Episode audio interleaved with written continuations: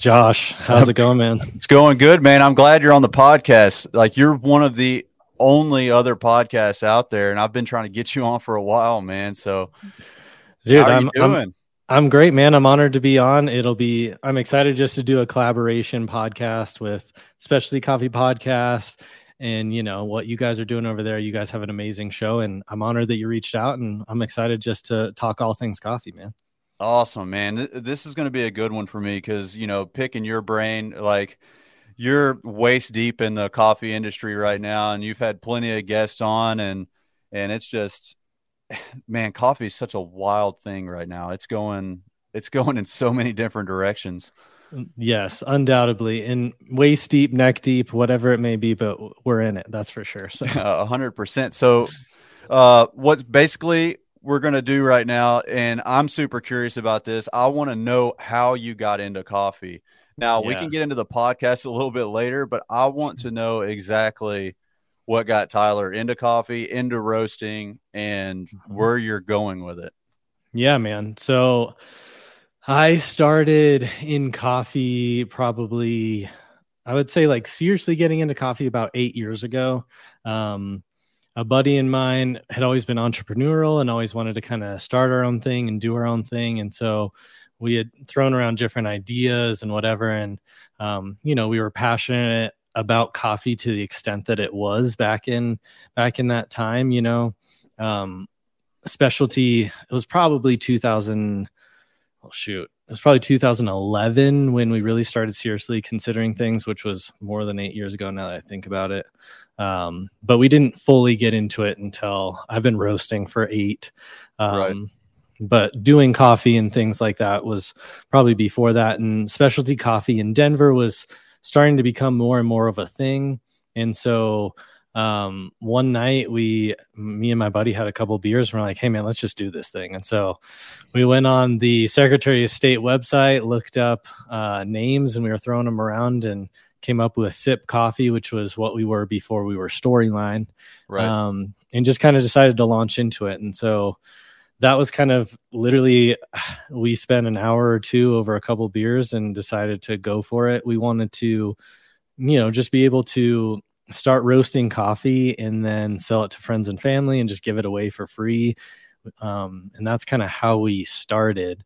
We had some pretty humble and crazy beginnings, I guess, in a big sense. We had a barbecue grill that we had and uh nice. we connect yeah super ghetto setup man.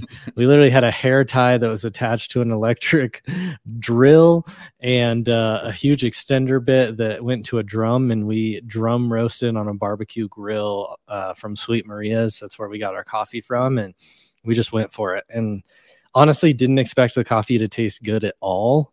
Um right. in the first batch we had i was like whoa like this actually isn't bad coffee. Like I was expecting, you know, like first time you do something, you expect it just to like everything sure. to go wrong and it to taste horrible. Um, but yeah, we were actually subtly surprised that it was pretty tasty. I think it was in Ethiopia, if I remember all back. Um, it was actually just super, you know, surprisingly good. And so gave it away to some friends and they're like, man, this is actually like pretty great. So we kept doing it. And before you know it, we had, uh, just giving away a bunch of free coffee and we're also like drinking pretty affordable coffee compared to what you can get at the store. And i was like man if this is all that it ever does like i'm happy. Like i'm drinking sure. cheaper coffee saving myself some money and it's fun. Like um we it was just so ridiculous though back in those days like you know, you'd pull it off the grill and we'd have like oven mitts on. And We'd be shaking it over a fan and chaff would be blowing everywhere. And it was like just the most ridiculous setup ever. Right. Um, but it was, uh, it was fun. And then we, uh, ended up getting a connection. We had friends, Drew and Lindsay and her dad. Um, Lindsay's dad was a principal at a private Christian school.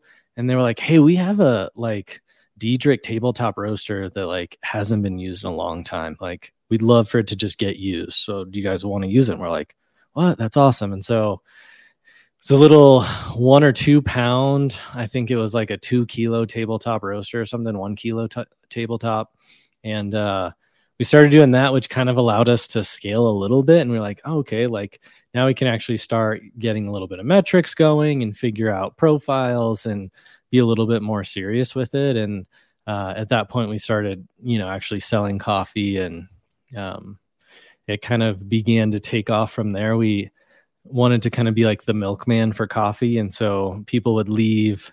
We actually had glass jars back at that time, and they would leave their glass jar, and we'd take that jar and give them a fresh one. And so we were doing that, got a couple small wholesale accounts, and then it just kind of grew and continued to go from there. So those were the early sip days. And um, yeah, it kind of developed into the crazy business we have now over all those years. So awesome. So so I, I ask most of my guests this question, and and I'm going to ask you this question, and I'm pretty sure. And you were talking about humble beginnings, so I always hit learning curves. That's the thing for me uh, in the beginning, yep. and you know, most people want to talk about how great coffee is, and and they don't ever really want to talk about how difficult it is to manage those learning curves when getting into coffee. So um, hit us with when you first started. Yeah. What was the major obstacles that you encountered, um, as well as the hardest learning curve for you, be it getting into roasting, brewing?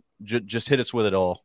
Yeah, man. I think the first things that come to mind and this is something that I've like I want someone to develop so I'm always an open book. If anyone wants to reach out to me at any point in time or has questions or ideas like I have no secrets to hide. I'll share business plans I'll show numbers I'll share everything. And so um, I love just furthering what is the specialty coffee world into what it can be. And uh, those early days though the hardest thing for me was metrics and understanding like when you're at such a small scale, there's certain like the Aillio Bullet has come along and helped out this a lot with like they have good roasting software and Cropster has helped, but like a lot of these really small roasters don't have ways to actually get profiles. Right. And so that makes it really challenging to know okay, I want it to taste like this, but what do I need to do to get it to taste like this if I'm not tracking heat input and time and airflow and like those things or whatever it may be. If it's an air popper like how long and am i getting it too hot to start or too cool at the end? Like whatever it may be. And so i, I want someone to come up with like a you know those like meter bean probes for like steak that you cook with? Yeah. I want someone to create like a usb version that you can drop in green coffee and it will connect to your phone and give you a roast profile. Like straight right. temperature size of a bean bright colored so you can see it and then i'll give you metrics no matter if you're on an air popper or whatever. So someone steal that idea and make millions of dollars um, for sure yeah. but anyways that's one of the first things is metrics for me which was really tough is just like literally in those early days we were using a notebook and every 30 seconds we were writing down the temperature and time and then we would input that data in like an excel spreadsheet and create a graph. And that's how we were doing it because like we didn't have probes. Right. we didn't want to drill into someone's machine that wasn't ours obviously. And so it was just a lot of labor intensive stuff. That's number one metrics. Number two for me was like logistics. So that came in a lot of forms but like shipping logistics, right? Like we had people that wanted to ship our coffee and it, we were using jars and it's like you can't ship glass, uh, turns out, unless it's like you get in a cardboard box and all this filling, and then all of a sudden right. your your shipping's more expensive than your coffee. And it's like that doesn't make sense. So understanding like shipping logistics, price of just like materials like labels and bags or jars or whatever you end up using and then like the cost of packaging and the cost of shipping the product like all that stuff just adds up. And so trying to do something like super side hustle version to get started if you don't have a lot of cash put away and you don't know if it's going to take off and do well or not and so it's kind of hard to like we don't want to dump a bunch of money into this thing and then it ruin all the fun and it not work out or whatever. So learning how to scale in logistics was tough and then a lot of it's like green buying i think is really hard. Like sweet maria's does a good job for like small scale. There's a couple other ones um, I found a website that has like a huge list of like where you can buy green coffee from, and I wish I would have had those in that early days. But um, getting high quality green coffee that's affordable is also tough. Um, right. you know, because few places sell one, five, 10, 20 pounds at a time. And so, um, knowing where to source good, high quality, specialty grade coffee is was probably those things that were in those early days, the huge learning curves. And man, we made a lot of mistakes for sure. Um, yeah. So, but yeah, so the so the company that uh, I reference everybody to is the Captain's Coffee out of North Carolina. Mm, um, mm-hmm. that he offers. Uh, so De La Finca is ran by Nelson. Um, he he has an amazing uh, importer system going on, and Captain's Coffee gets their green coffee from him um, and they sell it to micro roasters pretty much. And it seems like more of those um, businesses are popping up because there's more micro roasters in coffee yep. these days. Like you were saying, like when you started, I bet that would have been super helpful to have you know oh, companies oh, around like that. You know, absolutely. And I think in those early days too, like there were two books like modulating the flavor profile of coffee and Scott Rao's like the fundamentals of roasting coffee i think is what it's called. Like those were the two books which is great to have a basis but then it's like i was looking for other resources and things which is kind of part of the reason why i wanted to start a podcast or get into doing content and write-ups and things like that. Um, is just like there apart from sitting down with someone who's already doing it and asking them a ton of questions and them allowing to roast with you and see what they're doing and tell them all the secrets like it was super hard without those connections. And so right. I'm i'm super grateful for the specialty coffee scene in denver and guys like danielle mendoza and eric from sweet bloom now and like those guys that were in the denver coffee scene in those early days and like copper kettle and like they're so uh excuse me copper door coffee. Um like there are so many of those companies that were um, and Huckleberry just like open to sharing ideas like, hey, like, right. what are you doing roasting? Like, what's working for you? What's not? Like, let's share. Um, and that really like catapulted us in those early days to be able to kind of um, take off and do better. So, for sure. And man, so like after watching a lot of uh, multiple videos and channels that are popping up now, it seems like there's more and more and more content made available mm-hmm. for for everyone uh, that that just wants to hop into it. Yep. Um, and and you know this, like you said, humble beginnings. Like you're pretty much reading a PDF, like you're reading a book. You're trying to find different ways to improve your coffee game, and now you just have to really just pull YouTube up, and you can yep. you can dial your coffee in that way. You know, so it's it's it's a crazy time we live in as far as coffee goes right now. Absolutely. And for people to be able to hop on YouTube and check out, you know, your show and see what other people in the industry are doing and get on like a Reddit forum and just read up and share like, "Hey, this is what I'm doing. Who else has this?" and other people to instantly just respond back with, "Right. This is what I did and try this or what about that?" and like um I hope this can this trend continues that the coffee industry is always open and welcoming to anyone at any stage right? Like right. I'm sure you experienced this in the early days of like where do i start? Where do i begin? And how do i learn more? And um and it the more you get into it you're like wow there's super cool people in this industry that are just willing to help and push right. other people forward. Um you know there's there's enough coffee to go around for everyone so. For sure a 100% so the reason, and I'm sure it's probably part of the reason why you started your podcast. The, the reason I started mine is like, you know, I, I still realize like that I'm always learning and you, and you know that in mm-hmm. coffee, you're always learning. And, and, and I seen a way if, if I could bring somebody on here and help other people out by them putting their information out, I'm going to learn as well.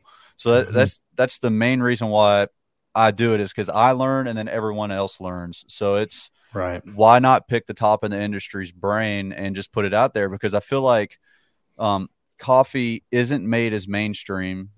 You know, it is more now than it was in the past, but it's still you're still going to have individuals that the their their peak knowledge about coffee is Starbucks or whatever they can get at the grocery store. So this is still not as enticing to to everyone. You know what I mean? Yeah, absolutely. And I think you know you kind of hit the nail on the head, right? Like what if we can pull little bits and pieces from everyone, right? Like what works for me or for you or for, you know, pick a name in the industry. Right. Like it may not work for everyone, but you can pull a little bit from this person and a little bit from that person and go, Ooh, I like that idea. Like some people are super into like retail and like hey i want a shop. I want an awesome cafe experience. I want super super big on hospitality. And other people are like hey i'm super focused on wholesale and you know right. supporting other shops and getting my coffee out that way and you know supplying them with equipment or whatever it may be. And like what works for one person in their goal and vision or what works for another person you know i think the best way is just to share ideas and we can all glean from each other and and get better and i think at the end of the day like that's where the industry is going um, i often relate it to to beer and wine i think beer is almost a yeah. better example in this but like you know you look back 10 15 20 years ago and like craft beer wasn't a huge thing at all really, no not right? at all yeah. Like it was all domestics. You know, you had Bud Light, Coors Light, you had Modelo, you had all those main brands and then there was a few small like craft beer places. Now at liquor stores, like the craft beer section is as big, if not bigger, than your domestics. Right, for sure.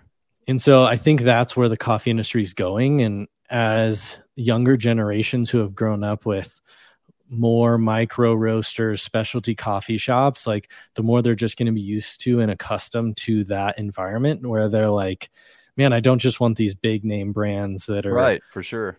focused on their bottom line and that's it. And instead, like, hey, we care about the producers, we care about where coffee's grown, we care about um, making sure that people are paid an equitable wage and also supporting local communities on top of that. And right. and before you know it like i think that industry will begin becoming bigger and bigger.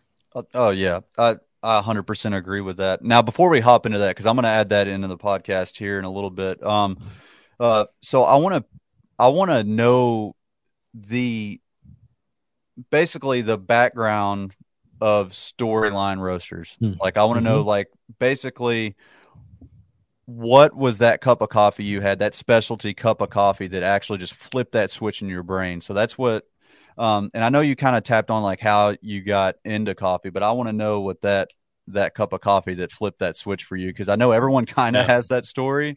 Uh, sure. And mine was a pour over in Germany with a Chemex. Mm. And, come on, so it was like yeah, literally sold me immediately. Perfect. So yep. uh, I want to know what what really tagged you.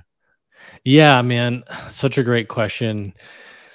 The coffee for me, there's two that come to mind. The biggest one which I kind of hinted at was that Ethiopia that we roasted. Like right. it there's these um like Nutrigrain breakfast, like little they're blueberry biscuits essentially, and they're like kind of hard, but that coffee tasted exactly like that. And I remember driving and drinking that cup of coffee that I had roasted and then eating that and I was like, man, this is incredible. Like, right. how is this tasting like this blueberry biscuit that I'm eating? Um, so that was one of them. I also had a Starbucks Reserve blend forever ago, um, and I honestly can't remember if it was a Colombia or an Ethiopia. Um, it was one of those two vari- or two origins, and it was just like, whoa, this is different. Like there was that moment of coffee isn't just this over roasted caffeinated beverage, but it actually can be something more and something unique. And I think I've always kind of been drawn to excellence in doing things. Like it can be if you go down any rabbit hole it can be amazing. Right. And um so yeah those were those were the two moments that kind of flipped that switch for me that was like oh this is it man. Right. And so that and that's awesome but it's i wish more people had that experience. Mm, mm-hmm. um and like I said, most people are used to massicistic coffee, like just mass produced, over roasted. Yep. And if that's your thing, I'm not here to bag on anybody for for nope. wanting that. You know, if that's what you if that's what you like, that's what you like. Um, but man, it's just like you want people to have that experience. Yeah. Um, friends and family, like you want to, you know, like, hey, come over, uh, try a pour over, and then you end up getting the response of, hey, man, it's just coffee. And I'm, yeah, and you're, and you're like, okay. yeah. and it's it's interesting too because like that was there was definitely an aha moment for me in coffee and i think a lot of people have that but like for like I like craft beer. And for me with beer, it wasn't that way. It was like a slow progression, right? Right. Like I went from drinking like, you know, the typical college beers that most people drink, like Keystone Light or whatever that right, right. drink to get drunk. But um then slowly I was like, hey, there's this wheat beer. Like I think I had a shock top or something, you know, like not craft by any means, but I was like, oh, this is this is actually pretty good. Like this actually has some taste to it. And then it was like, let's try this wheat beer. And then I was like, oh, I had a vanilla porter. And it was this slow progression into like beer isn't just this watered beverage that people drink when they want to have a good time, but it actually can be something more and something really special and unique and have a lot of flavors and right. and different, you know, tasting notes that are within that. And so it was a slow progression for me in beer. For coffee, it was that like flip of a switch aha moment. So right, yeah, because you were already used to it. Right. Kinda, yeah. Yeah. Kind of looking for it. So so let's let's yep. hop into that real quick. So I was going to ask you, uh, what was your first cupping experience like? Because everyone's super unique. oh man, bro, it's so funny. So uh, I actually enjoy this story because it, it, was so intimidating, and I left so caffeinated. But, right. Um, oh yeah, it's bad so like I this is my first like real cupping experience. Me, my now wife, I think at the time we were dating. So this is what eight, probably yeah, eight years ago, and we've married seven. So me, um, my at the time girlfriend Amber, now wife, and Zach, the buddy that I started Sip, and then what became Storyline. Um, we had tried to do like a cupping in our house with like coffee mugs and spoons and whatever and did that but that was just kind of like hey like reading a book and being like okay this is what we're supposed to do and trying it. First real cupping experience i had was at corvus um, and there were four coffee producers there and there was like i want to say 15 to 20 people. There were 40 coffees on the table and two cups of each. So 80, there were 80 bowls around this huge table. Oh boy. And in front of me was Phil, the owner of Corvus Coffee. Behind me was Danielle, who was roasting at the time, and then me. And it started with Phil and then me and then Danielle. And I was like, okay, no pressure. Um, don't screw this up. Like I don't even right. know really what I'm doing. And so I just like mimicked what they were doing, like took notes in my phone and hoped that I didn't say something stupid, right? Um, but going around a table trying uh, 40 different coffees twice is exhausting. And I wasn't spitting much. So I was like taking little sips of 80 cups. And by the end of it, I was like jazzed. Probably didn't eat lunch or something. Right. I felt right. like I was just amped up. And it was super nerve wracking because I remember we then like compared, like, okay, cup like we would talk about certain cups that people liked and like 17 what are your guys thoughts on 17 and then we would share tasting notes and it was super nerve-wracking. Um but i remember in those moments of like starting to build confidence like someone would be like oh on 17 i had you know like juicy i don't know juicy pomegranate and i had some notes of like almond. And i was like hey i actually have like uh, juicy is one of the words i put. So i was like okay maybe right. i'm like maybe I'm getting this.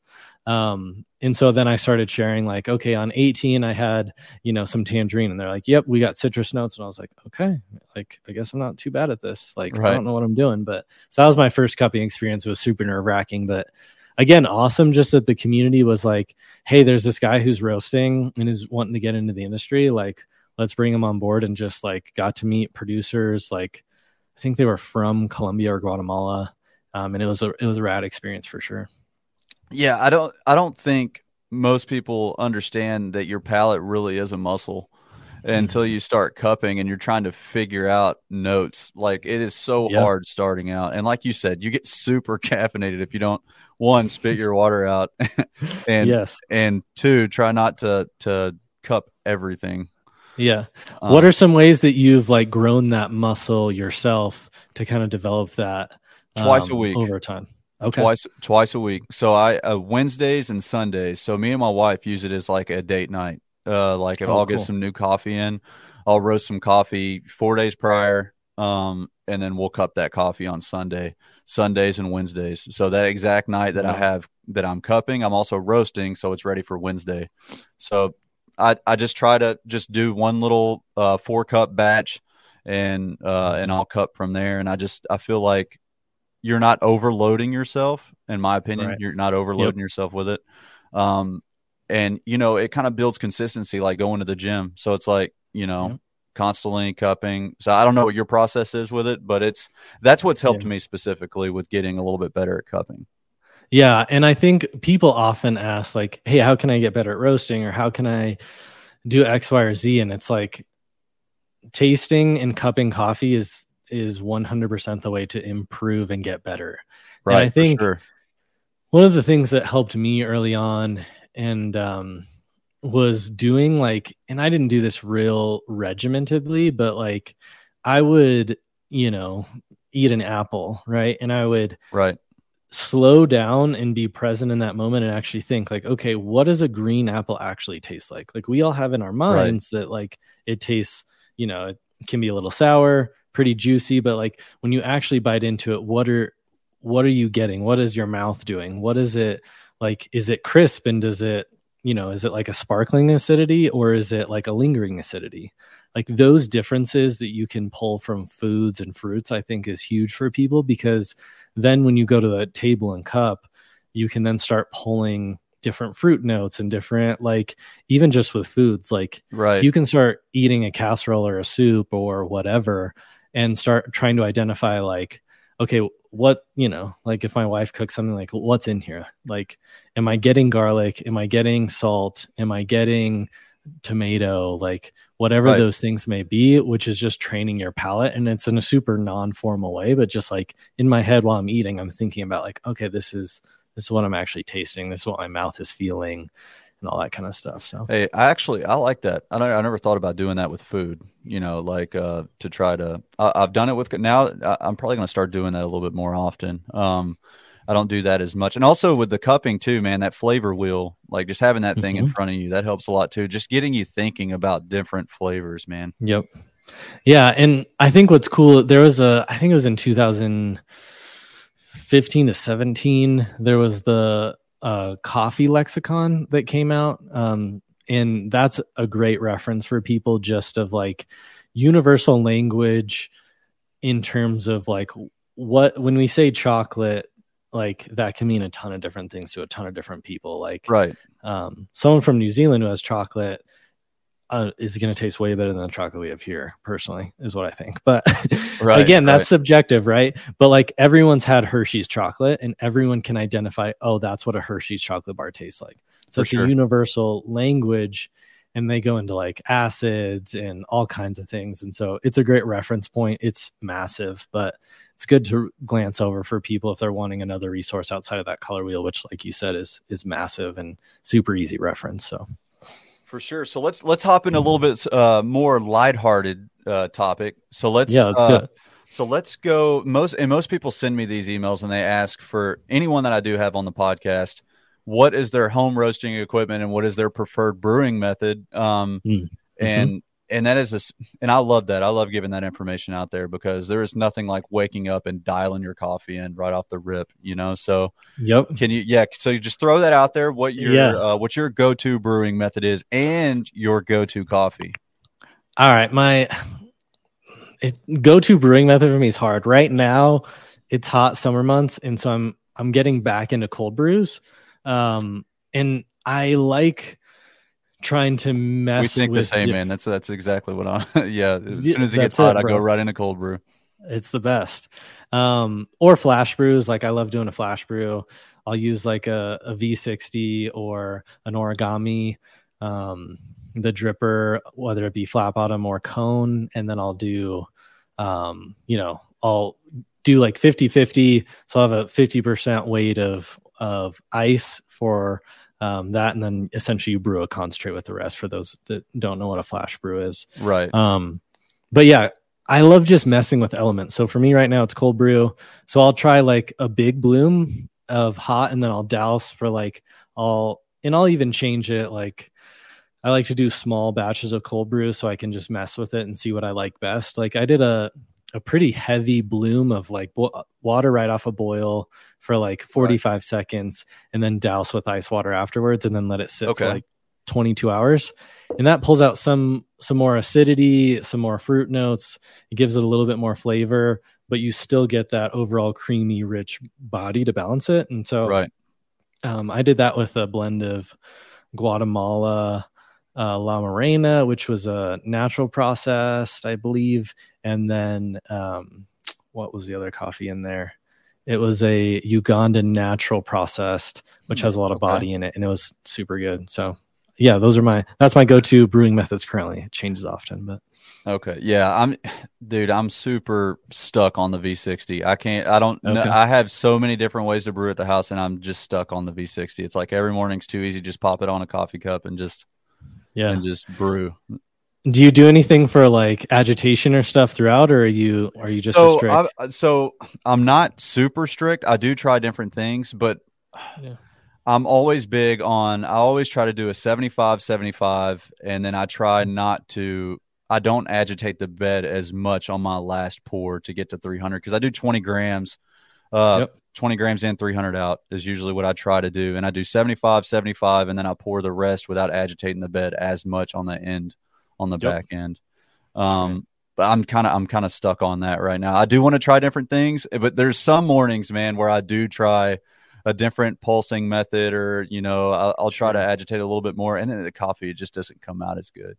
yeah, exactly. Yeah, and that's what I think. That's what's fun about coffee is like there's so many things that you can try or do and you know like hey let's try like swirl like picking up the brew and swirling like right see if that yeah. does anything for you. Like try stirring try leaving it alone and no agitation like it's so crazy how much those little nuances can make a difference in your cup. Yep. Just 100% let's say i decided not to swirl as much or spiral as much with my pour at a it can change the taste of your cup of coffee. Most people don't understand that. Yeah, it just blows my mind. And I'm always interested too. Like, there's so many products out in the specialty coffee industry, right? And like, I'm always interested. Like, okay, is this actually going to do anything, or is this just like good marketing that really isn't going to impact the right. the taste of the cup? And I did a, I bought a coffee sifter, and it was like fairly inexpensive. I think it was like ten bucks on Amazon. And okay. uh, I was like, all right, let's just check it out and try. Dude, I was blown away Granted, it was before I'd upgraded my grinder, which is probably part of it. Is there are some fines in there that I was, right? You know, we just wore out that grinder, but dude, it made like a huge difference. And I I thought for sure the sifter was going to be like, all right, like I'm going to throw all my grounds in here, shake it, get a little bit out, and I'm not going to notice anything. And it was like, for sure, pr- pretty different. I was like, wow, this is way cleaner. This is like, I'm way getting a more rounded cup here. I can pull out different notes. Um, you know, and so I was I was pretty impressed with just the little sifter that that did did some work for me. So yeah, man, it's the it's the it's the small things, you know. So mm-hmm. it's there. So my buddy Nick runs this company, uh, or he's the co-founder of the company Lotus. I don't know if you've mm-hmm. tried. Uh, it's basically water uh, manipulation uh, for your cup of coffee in the mornings, and it has dramatically, and I'm talking about dramatically improved my coffee. Yep. And I 100%. Uh, and it's just, I try to tell people that, and I'm like, hey, you know, just change it up, fix your water first. And they're like, mm-hmm. it doesn't make that much of a difference. And I'm like, no, it does. Yeah. It makes a huge difference. And what's crazy is like, depending on where you're at, like your water hardness or softness can have right. a huge difference. And so, what, what works for like someone's like, oh, it doesn't make that big a difference for me. Well, that could be because you have great water. Yeah. Or like for other people, they're like, man, I can't not do it because if I don't, like, it's like not good. I mean, right. coffee is 98% water. 100%. So, like, you know, that's, Dude, that's I'm dialing the water in every before my, I'm always dialing my water in before I brew anything. Yeah. And it, dramatically improves it. All right, man. So let's hop into your goal with the podcast for hmm. Storyline. Mm. So I'm just super curious to you don't have to give me quite a five year plan. Um, I'm just curious to where where you want to take it uh, as far as like collaborations and just overall knowledge to uh, yeah. the population. Yeah, man. So for us at Storyline um, and the podcast, like we really, this may be kind of a long winded answer, but really the we focus on three main things, which is wholesale, our subscription, and then like content the okay. subscription and content kind of go hand in hand for us um, but like wholesale is a huge part of what we do out here Um, we're also I live in a really like tourist.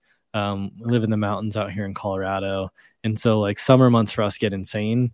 Right. Um, winter is busy, but it's just super different. We're not really close to like big mountain resorts. Like I'm a 40 minute drive from um, a couple ski resorts, but beside the point, summertime gets really crazy for us. So our wholesale takes off because uh, the shops get really busy and whatever.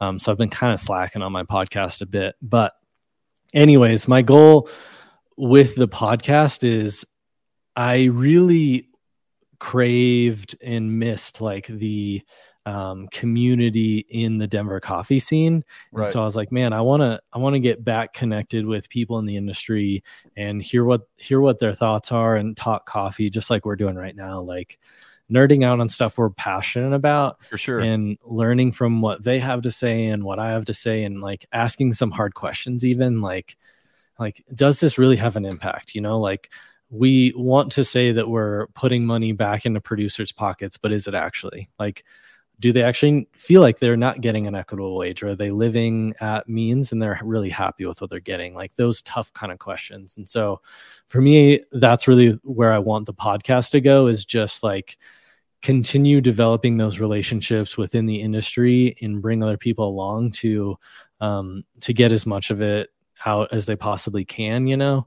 Um, which then kind of fuels our subscription and our wholesale. Right. Um, so we do a subscription service where people get um, we have two levels. Level one comes with like coffee coffee gear. So we'll send out like an aeropress i mean gosh we've done so much stuff. Like coffee sifter we've done agitators we've done like a hat we've done uh man like v60 pour overs we've done cups. Like we've just done so much stuff that we send out to people. Right.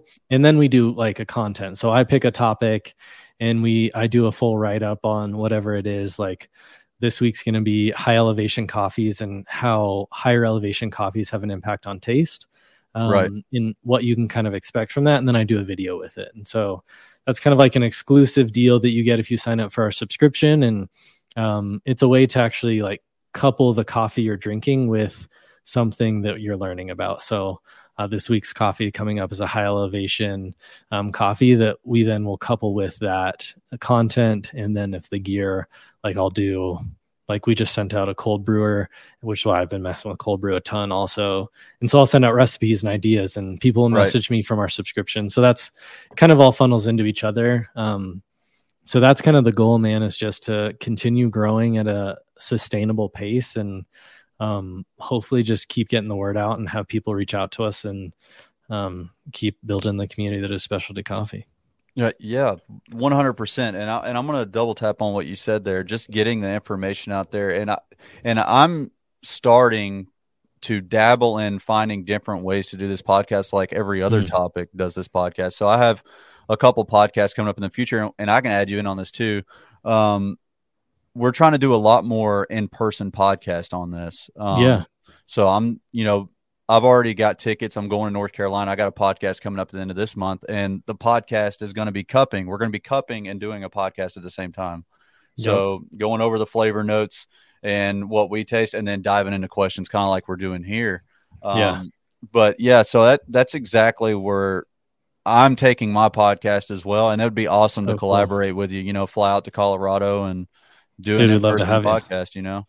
Yeah, man. We it's it's super fun and I think this is a cool idea. So Madcap um it, they did some online videos and they brought someone who didn't know how to do a pour over and they taught them okay. how to do it live on a video. Oh, I'm like, awesome. oh, that's super cool. Like that's a yeah. brilliant idea. Like, oh, what if you yeah. had a couple people in industry that was like, hey, let's like we know how to cup, but let's teach someone who's never cupped before and just walk them through all the steps. For sure, yeah. Um, so there's there's a lot of cool things, um, you know, that you can do and stuff. But um, where do you see like your show? I know you kind of alluded to it of like doing more in person stuff and you know also just like more experiences with it. But what's your goals with the podcast and what else you guys have going on?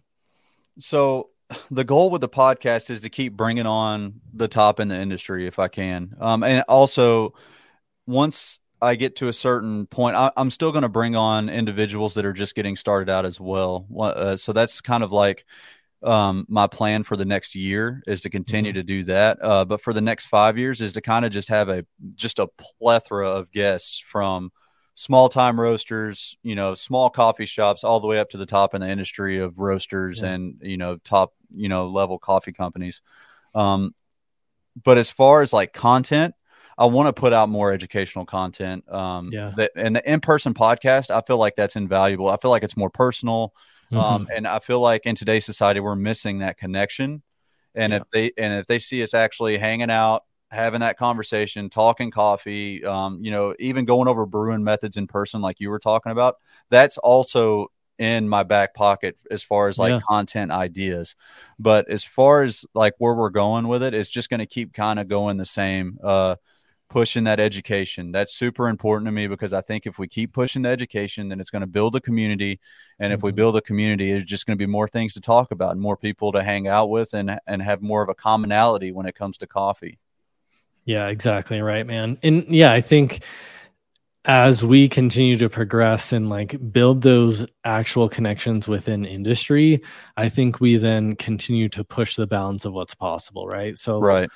I love talking to people that do like competitions because it's such a unique space and there's so much that goes into 100% you know, coffee competitions and everything. And those are like where we get a lot of the like products and the front runners like a lot of the like early days in grind like grinders were a big thing like that's where we've pulled so much of new equipment and brewing and also just like you know, doing a nitro infused coffee and like that kind of stuff and different specialty drinks. And so I think there's so much that we can do to like continue furthering industry with real in person connections. Um, and so, you know, like going, and I think for people that are interested, like find a latte art throwdown and show up, you know, 100%. like check it out, see what it's about, just talk to people. Like, it's fun when other people that aren't in the industry or like aren't working behind bar or roasting or whatever show up because it's like, hey, you have such a unique opinion because you're not behind the scenes. So like what right. do you think of this? Like what would you like to see in this? Cuz at the end of the day like um if you're selling coffee like the consumer is what matters at the end of the day and like what I like may not be what the consumer is looking for or wanting. And so right. getting that actual opinion and talking to them, I think is huge. So for sure. And, and man, those throwdown, um, those atmospheres are super contagious. Mm-hmm. If you've never been around coffee or a throwdown or seeing that type of art, it, it is super contagious. It is, it is a full blown atmosphere. Yep. Yeah. And I think too, like we get, I hope because I think in the early days of specialty coffee, like you would go into certain shops, um, and like you'd have a dude with a curled mustache right. who like was standoffish if you didn't know what varietal or elevation or taste notes you were looking for. Right. and I think that was super off-putting for people. And so I think the industry as a whole has really tried very hard to be like, hey, we're not this like snobby off-putting like it's my way or the highway like if you like cream and sugar and a bunch of flavoring in your coffee like awesome like come right. on board and let's uh, like enjoy that right and and then slowly over time like we can say like hey like you really like you know vanilla syrup in your you know latte like try this coffee because it has really sweet vanilla notes in it and see right. what you think and then all of a sudden they're like oh this is great. Like this is actually really good. It's creamy. It has really great like chocolatey notes. And has vanilla. Like this is awesome. And then right. all of a sudden they like don't need their cream and sugar. And and if they still want it great you know? Like you said it earlier like i'm not here to tell people how to drink coffee because you know. Yeah for sure. No and and like you said you said this earlier as well like it, it is kind of taking on a misconception of how the uh specialty brewing and beer is right now, like just craft beer. Like mm-hmm. most people think individuals that are into craft beer are super snobby, and and I feel like right. that they're kind of comparable as far as misconceptions of the community. Mm-hmm. Yeah, and if you like go to a, a competition or just like find a shop that's welcoming and like just ask them questions. Like most people that are in industry especially like roasters and people like if you get them talking or just like hey like I see this big like there's some shops that actually have the roaster in it, which is super cool. You know, like what like what's going on in there?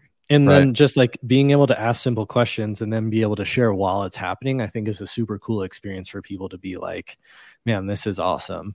Um, right. There's a really great shop out in Australia. It's called uh, Prototype Coffee, and they okay. have like six Aillio Bullets, which is like a I think it's a one kilo, so two pounds electric roaster, which is what I transitioned to when I got back into it. Um, and they have six of them, and they'll roast green coffee for you. So they have a menu of green coffee, and they'll roast green for you in front of you um, and then let you take a fresh bag home. And I think that's nice. super cool because it's experiential. You can see the graph as it's being roasted, and I love that idea just because it's like, man, that is such a cool experience. That yeah, that is so personable. That is like, yeah, oh, I'll, I'll watch that happen. You know, that's oh yeah, that's that's awesome. Yeah. And for people that are traveling, like you get to go home and be like, man, like I got to, it's the same thing with beer, right? Like people love doing tours of breweries or, you know, a distillery because you're like, wow, this is crazy. Like I drink this all the time, but I really had right. no idea what all went into it and all the hands that it touches and that's the same thing for a hundred percent. And and dude it's super fun once you get into it. So you start planning your vacation so you start planning coffee shops around your vacations. And yep. it's just like doing those uh, little wine tastings or going to different breweries. Like you said it's the same thing. And it's super enjoyable when i know that i'm going somewhere and i and i get to try different yep. coffees and i get to see different uh, personalities, environments. It's just it's it's an awesome thing to be uh, subjected to.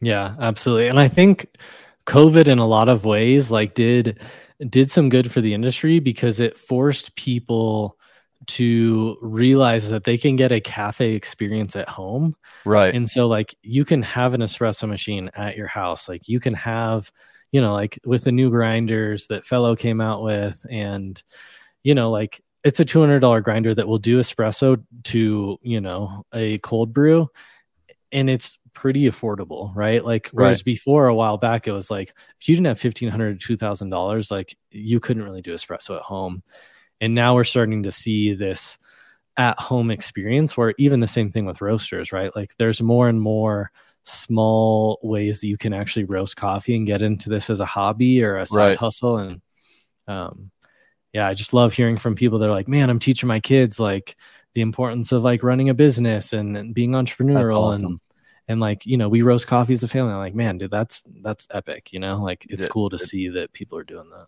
Yeah, no, it's super awesome. My uh, my son's always asking me like, "Hey, when are we when are we roasting next?" And he'll go out and just hang awesome. out with me while we're roasting. Um, Dude, I love it. Let's let's dive into uh, a little bit more. I wouldn't say it is a serious topic, and I do bring it up a lot because I'm super passionate about it, and mm.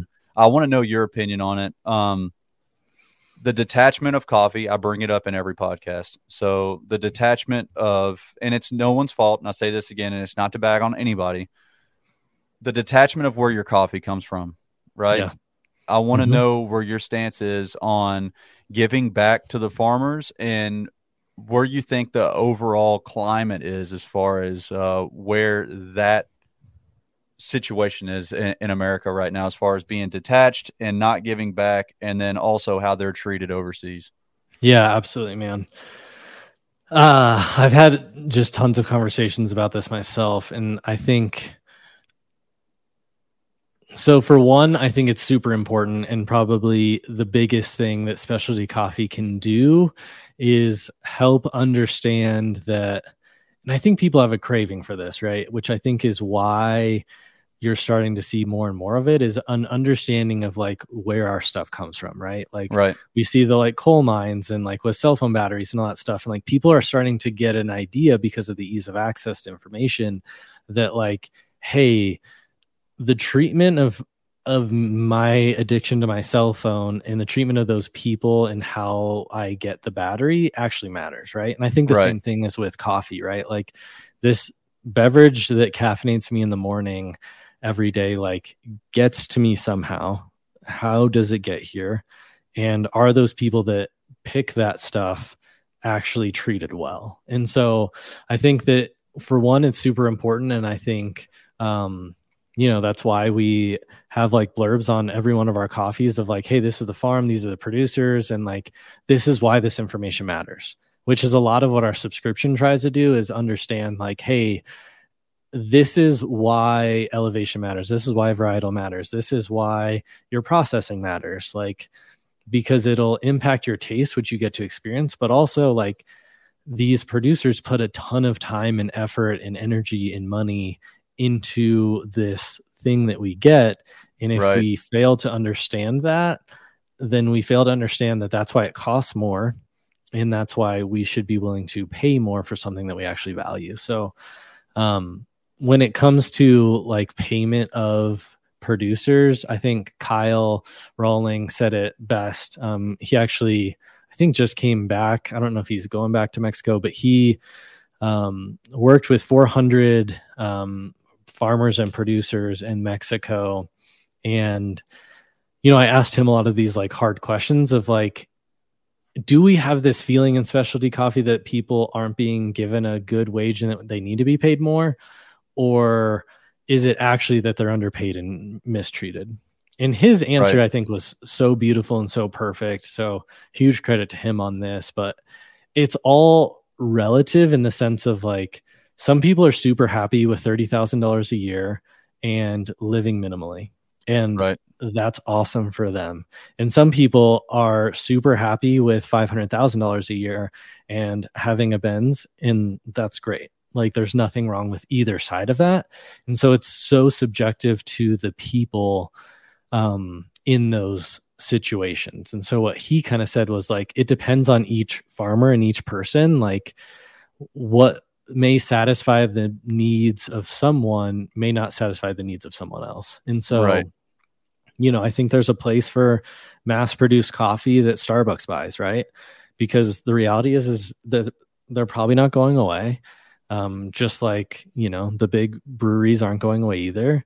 Um, and those farmers are doing that because that's what supports their families and puts food on the table sure. at night and a roof over their head. So, you know, the specialty industry, I think, has its place and it's super important that people know that like hey this is why this costs more because these producers are putting time into the like hand picking of it and then how it's processed and how it's milled and like whether it's a honey process or a double maceration like all this experimental processing methods and like that's what's giving you these tasting notes and that's why we should be willing to pay more for it because it's really time intensive and there's a lot of things that goes into it so um that's my long-winded answer for that. No, no, that was uh, that needed to be said. That was good. I think that's one of the better responses I've heard as far as that overall topic. Um, and another thing too, I think, and it's nothing against mass assisted coffee. Uh, I think that most people are so used to mass assisted coffee and just that basic cup of coffee that they don't understand what actually goes into coffee because it's a super basic thing that you can get at the gas mm-hmm. station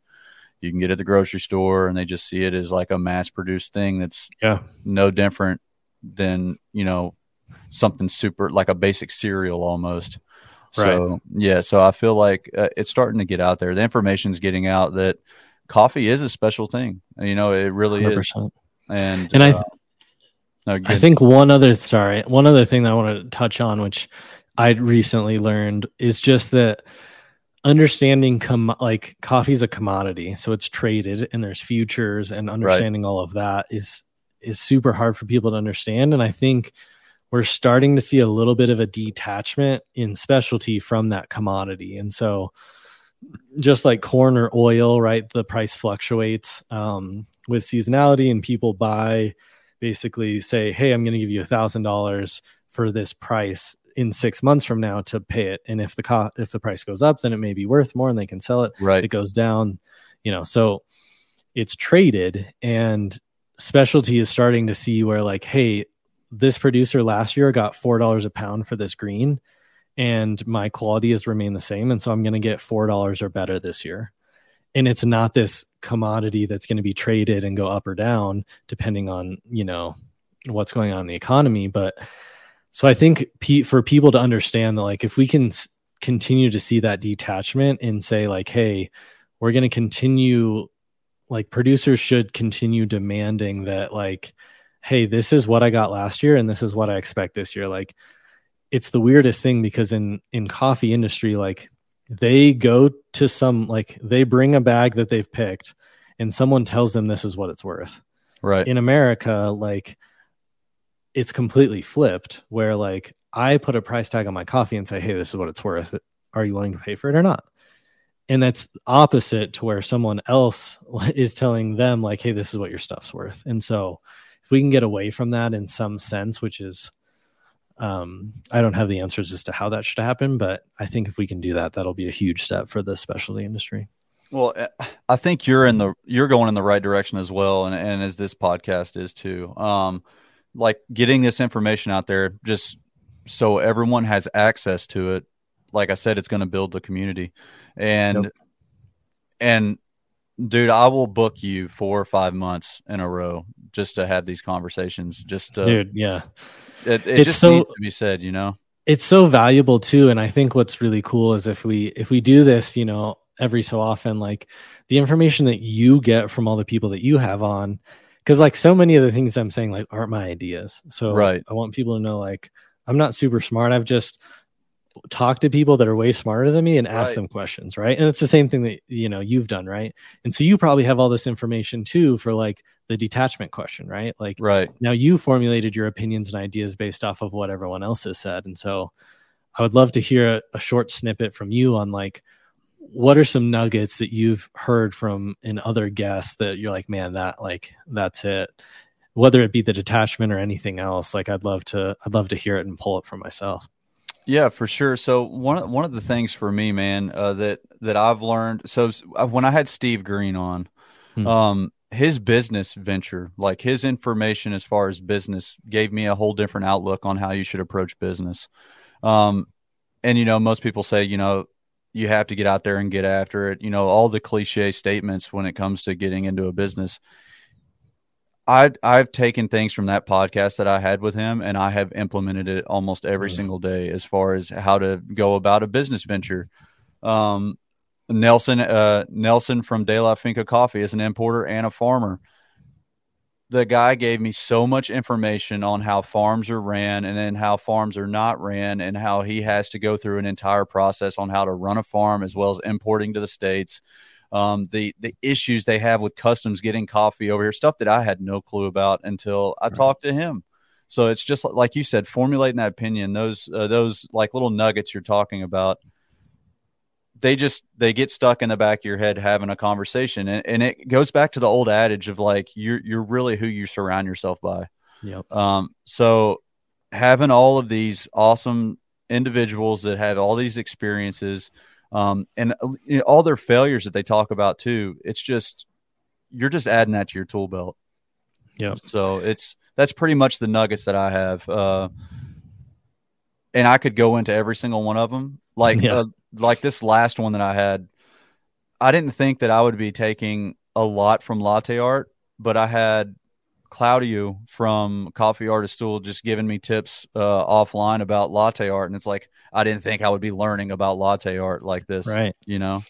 Yeah, and I think for business too, like what's so important is having these conversations in like I get fired up in like I'll listen to other podcasts or whatever and, and it'll it'll fire me up or motivate me whether that be working out or business or whatever it is. And like having these conversations motivates you. And i think what's important for people to know like if i could tell someone the number one key to success is just to not give up. Right. Like and there's always a time and i say it with a caveat there's always a time like if it's not working don't keep dumping money into it but maybe you need to pivot maybe you need to take a break. Like um, my wife and I went into coffee full time. We had a coffee trailer that we did. We did tons of events. We had like a schedule for office buildings that we did. We both quit our jobs. We went into it full head and it exploded. Like it took off right. quicker than we could. And like I wasn't at the maturity to be able to hand things off and to hire people. And so, like, it was like, hey, do I stay married or do I have a business and probably get divorced? Like, well, that's an easy answer. I'm going to be married forever. So, right. Like, I'm going to stop this business, sell it. And then I came back to it. And now I'm at the maturity to where, like, hey, I can grow this thing at the rate that I want it to. And if I just continue doing that over the long haul, like, it will be successful. And so, I think the biggest thing for people to understand is like, if you're an entrepreneur, if you're starting a business or starting a side hustle, like you're going to have crazy roller coasters of emotions and having conversations with people will keep you motivated in the, in the lulls and will also help you understand like when you're at the peaks of like hey i can be learning as like what's going well. Enjoy these moments because it's not going to last forever. There's right. going to be hard things. There's going to be unforeseen stuff that comes about and you just got to roll with it and keep at it like um and i think having a lot of grit and tenacity to get through those things is is a huge part of people's success uh, yeah 100% um i couldn't i couldn't vouch for what you just said more um and also, if I could add anything to that, surround yourself with good people. Yeah. S- surround yourself with individuals that are going to fight for you. Surround yourself with individuals mm-hmm. that have belief in your plan. Right. Like if you're constantly surrounded by people that have zero belief in what you're doing and they're going to constantly question what you're doing, you're just it's going to be a like you said a roller coaster, an uphill battle the entire time. Yep. Yeah, absolutely. And like lean on people that you know, just like you were saying, like the um, Trevor with Madcap was talking to me recently, and he was like, "Dude, like my parents like took a second mortgage on their house, and like we got personal financing from my in laws to help us start the business, and so like." It's okay. Like, we don't have to act like we have it all together because I don't for sure. I've made tons of mistakes and I'll share any of those mistakes with anyone who wants to know. But like, it's okay to have some humility and be like, hey, like this isn't going well. Can you help me figure out why or give me some advice from like an outsider's view? Like it's okay to be vulnerable and to let other people into those moments and spaces and be like, oh, do X, Y, or Z and like right. find people that are better at things. And that's one thing I think it was huge for me is like when you start something it's kind of like a baby to you and it's hard to give up or hard to like hand off to people but like man if i would have done that i would have been so much more successful like find people that are 10 times better at things that you're not good at and and get them in your fold somehow um, so no that I, I couldn't agree more like this right now like it it's so hard to find individuals to surround yourself with and like and i mm-hmm. think like like right now we just created a bond over coffee right um, right. And I feel like more people, if if they just go out and search, they they will find those same relationships and business partners and uh, you know, et cetera. Yeah, exactly. So, yeah, man, it's it's a fascinating industry, and I think there's there's so much in roasting or in latte art or in you know brewing or in green buying. Like, there's so many avenues that you can get into, right? And you know, if you just are willing to ask questions, like you can find your niche or your place within that and um, you know continue pushing the industry together and i think the more conversations like this and the more um, you know we've never had such easy access to information and, right. and create right like don't just be a consumer but be a creator um, and and put yourself out there like you know i cringe that's a big thing man people are scared yeah. about that they are so scared totally. to take that step you know like oh i don't i don't want to put myself out there you know yeah. And you're never going to get better if you don't try. Right. And it's like all these lame cliches we hear on all these like motivational Instagram videos or whatever, but it, there is some level of truth to it. Like I cringe at some of my early like content videos. I'm like, man, right, right. The one like I've always been pretty like frugal with money, and I'm like, man, I just recorded stuff on my iPhone. It sounds awful, and like eventually you get to a point where like, hey, I got some money. Like, let me get a nice microphone. Like, let me right. increase this and the more I interview people and the more I talk to them, the better things get. The more I do it, the more you realize, like, oh, this was way better than last episode. And like, oh, right, for sure. If you keep doing episodes, um, eventually you look back and like, whoa, like this thing's actually grown into something that I'm I'm really proud of and, and excited sure. to share with others. So. Yeah, for sure. So before we close here, um, this can be as long winded or as short winded as you want to make it. Um, so, and I've asked this a couple times in the past. Um, if you could go back and talk to yourself when you first got into coffee, what mm. advice would you give yourself? Like legitimate advice, yeah. uh, personally as well as professionally. Hmm. Great, super good question. And I think the biggest thing that comes to mind for me is um understanding like what what makes sense for you and what gives you the most um i guess the most value for your time right, right so right. so for me, like I wish I would have understood that for me in my head, there's two ways to really make money in coffee. Like you can hustle a bunch of cups and like on a retail side of things and and have quick turnover. And the more cups of coffee that you can sell the more money you're going to make and you've got to be able to maintain that.